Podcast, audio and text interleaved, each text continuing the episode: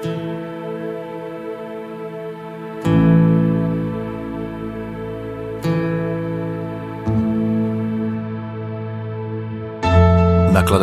Kalibr uvádí knihu Stiny Jacksonové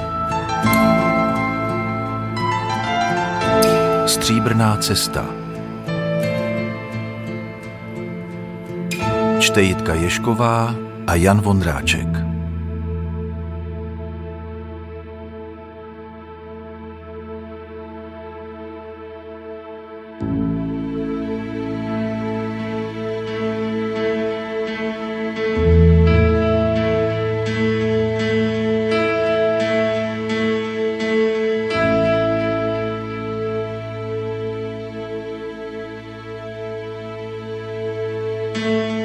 Část první.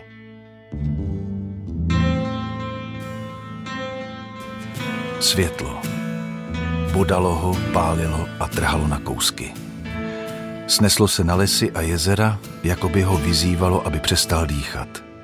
Jako by mu slibovalo, že ho čeká nový život. Světlo, které plní tepny neklidem a připravuje ho o spánek. Už v květnu, kdy si svítání hledalo cestu škvírami a skulinkami, ležel na posteli a byl vzhůru. Slyšel, jak půda rozmrzá a vzlíná z ní vlhkost, jako by zima krvácela. Potoky a řeky hučely a rozvodňovaly se, a hory se zbavovaly svých zimních hávů. Brzy světlo naplní i noci. Bude se roztahovat a bude oslepovat, Vzkřísí život ve všem, co podřimuje pod zetlelým listím. Naplní pupeny na stromech teplem, až popraskají. A celý les bude vřít nenasytným hladem veškerého nového života. Půlnoční slunce vytáhne lidi z jejich skrýší a naplní je touhou. Budou se smát, milovat a ubližovat si. Občas člověk zmizí. Na chvíli se vám ztratí z obzoru a pak prostě zmizí. Muž ale nechtěl věřit, že takový zmizelý musel zemřít.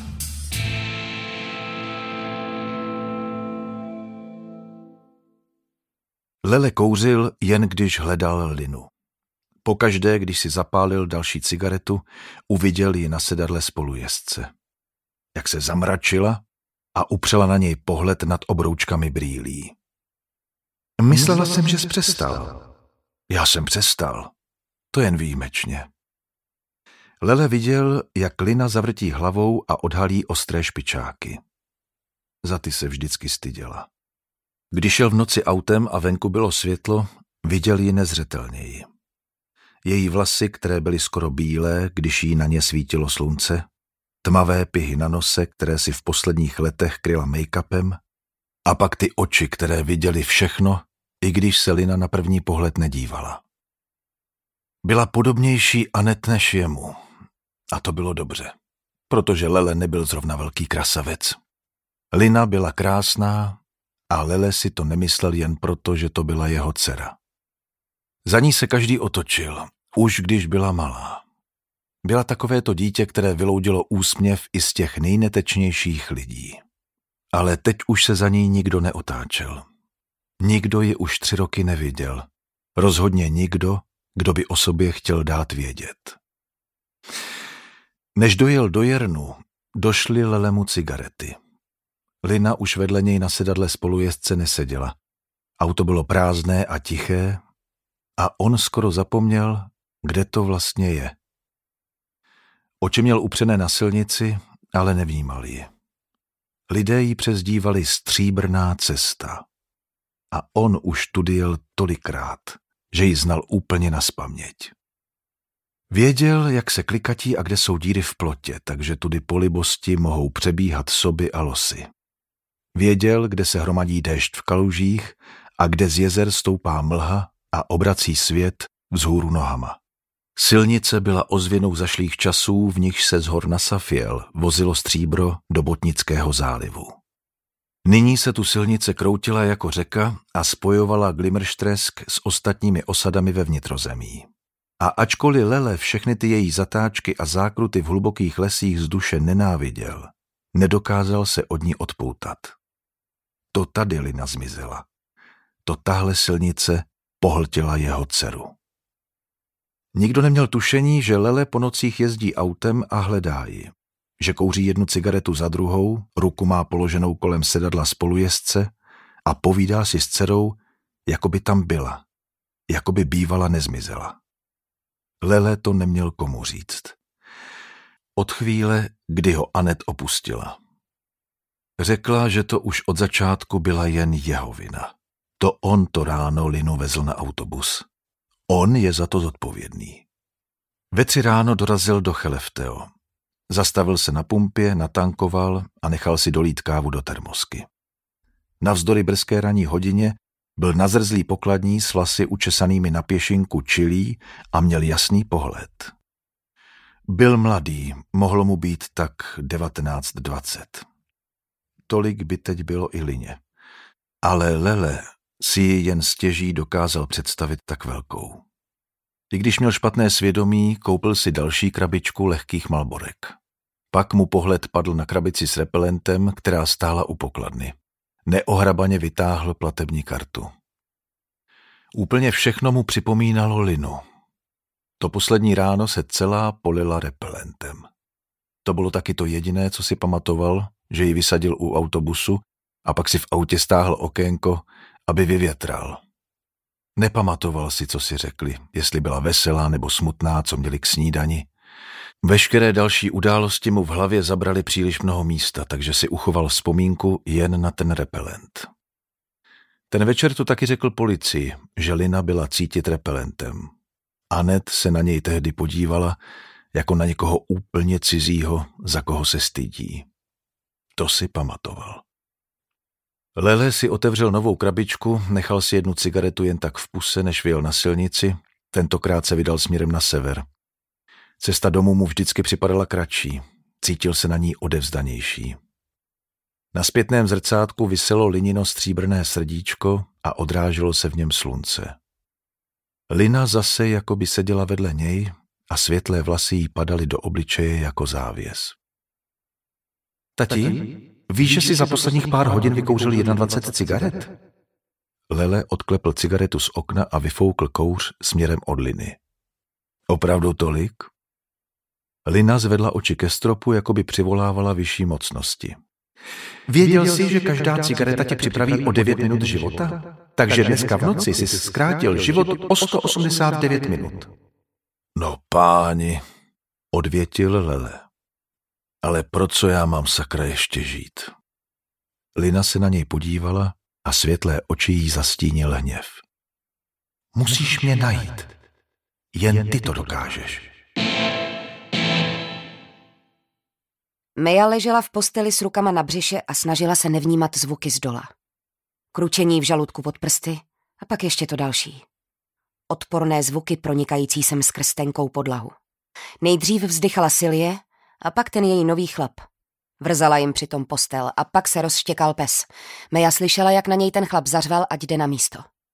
Byla hluboká noc, ale v podkrovním pokojíku bylo světlo jako ve dne. Kreslilo na zešedlé zdi zlaté proužky a odhalovalo změť žilek na pozadí zavřených očních víček. Meja nemohla usnout. Klekla si před nízké okno a odmetla pavučinu. Kam až oko dohlédlo, viděla jen modrou noční oblohu a namodralý les. Když se trochu natáhla, spatřila v dálce ještě kousek jezera. Černého, tichého, lákavého. Cítila se jako zakletá princezna v pohádce. Zavřená v začarované věži obklopené sedmero lesy, odsouzená k poslechu nechutných sexuálních hrátek své macechy. Jenže Silie nebyla její macecha, ale matka. Ani jedna z nich nikdy předtím v Norlandu nebyla. Během nekonečných hodin ve vlaku se obou zmocnili pochyby, pohádali se, obě se rozplakali a pak dlouho seděli mlčky, zatímco lesy venku houstly a rozestupy mezi jednotlivými stanicemi se prodlužovaly. Silie přísahala, že tentokrát se stěhují naposledy.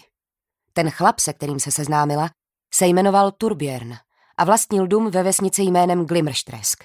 Poznali se na internetové seznamce a spoustu hodin si povídali po telefonu. Meja slyšela ten jeho úsečný severní dialekt a viděla jeho fotky. Vousáč se širokým krkem a očima, které se mu v úsměvu stáhly do škvírek. Na jedné fotce měl na klíně akordeon a na druhé se skláněl nad dírou prosekanou v ledu a držel v ruce červenou rybu. Podle Silie byl Turbjörn opravdový chlap. Chlap, co uměl přežít v těch nejkrutějších podmínkách a co byl schopný se o ně postarat. Stanici, kde nakonec vystoupili, tvořila jen taková budka uprostřed lesů. A když zkusili dveře od budovy, byly zamčené. Nikdo jiný tu nevystoupil. A jak se vlak rozjel a pomalu mizel mezi stromy, zůstali obě stát ve větru. Ještě dlouho se jim pod nohama lehce otřásala půda. Silie si zapálila cigaretu, vyrazila po zašlém nástupišti a vlekla jejich kufr. Meja zůstala na místě a poslouchala šumění stromů a bzučení milionů nově vylíhnutých komárů. Vnímala, jak se jí hluboko v břišní dutině začíná formovat výkřik. Nechtěla jít Cecilie, ale ani tu nechtěla zůstat. Na druhé straně trati se rýsoval les. Na pozadí světlého nebe vypadal jako tmavě zelený závěs a mezi větvovým se míhaly tisíce stínů. Meja neviděla žádná zvířata, ale stejně měla pocit, že ji někdo sleduje. Úplně jako by stála na náměstí plném lidí. Stovky párů očí jí lechtaly na kůži. Silje už mezi tím došla na schátralé parkoviště, kde stál zrezlý Ford. O jeho kapotu se opíral muž s obličejem zacloněným černou čepicí. Když je viděl přicházet, narovnal se a jak se usmál, bylo vidět, že má v ústech žvíkací tabák. Ve skutečnosti vypadal Turbjern ještě mohutněji a statněji. Pohyboval se trochu nemotorně, ale to nějak nevadilo. Zdálo se, že si své velikosti vůbec není vědom. Silje pustila kufr a objala ho, jako by byl uprostřed všech těch lesů nějaká záchraná boje. Meja o kousek poodešla a upřeně se dívala do trhliny v asfaltu, ve které rašilo pár pampeliškových listů. Slyšela, jak se ti dva líbají, jejich jazyky o sebe mlaskali. Tohle je Meja, moje dcera. Silje si utřela pusu a natáhla k Meje ruku. Turbjern si ji prohlédl spod čepice a pak s tím svým severským přízvukem řekl, že ji tu vítá. Meja se dívala do země, aby bylo jasné, že tohle všechno se děje proti její vůli. Turbiernovo auto smrdilo jako mokrý psí kožich a na zadním sedadle byla natažená zašedlá zvířecí kůže. Ze sedaček místy vykukovala žlutá výplň. Meja si sedla na krajíček a dýchala ústy. Silje říkala, že Turbiern je v balíku, ale soudě podle auta to nebyla tak docela pravda. Cestu k jeho domu lemovaly jen chmurné lesy, občas přerušené pasekami a jezírky, které mezi stromy zářily jako slzy. Do Glimrštrésku Meja dojela s knedlíkem v krku. Turbjern na předním sedadle položil Silje ruku na stehno a zvedal ji jen občas, když jim chtěl ukázat něco důležitého. Obchod, školu, pizzerii, poštu a banku. Podle všeho byl na všechno velmi pyšný. Obytné domy tu byly velké a ležely daleko od sebe. Čím dál jeli, tím byly rozestupy větší. Mezi domy se rozkládaly lesy, pole a stáje. Sem tam se ozvalo zaštěkání. Silje zrůžověly tváře. Koukej, Mejo, taková krása. To je jako v pohádce. Turbierný řekl, ať se kouká uklidnit, protože on bydlí na druhé straně močálu. Meja se v duchu ptala, co to asi znamená. Silnice se zužovala, les jim byl blíž a blíž a v autě se rozhostilo tísnivé ticho. Meja sledovala vysoké smrky a vnímala, jak se jí krátí dech. Turběrnův dům stál na samotě uprostřed paseky.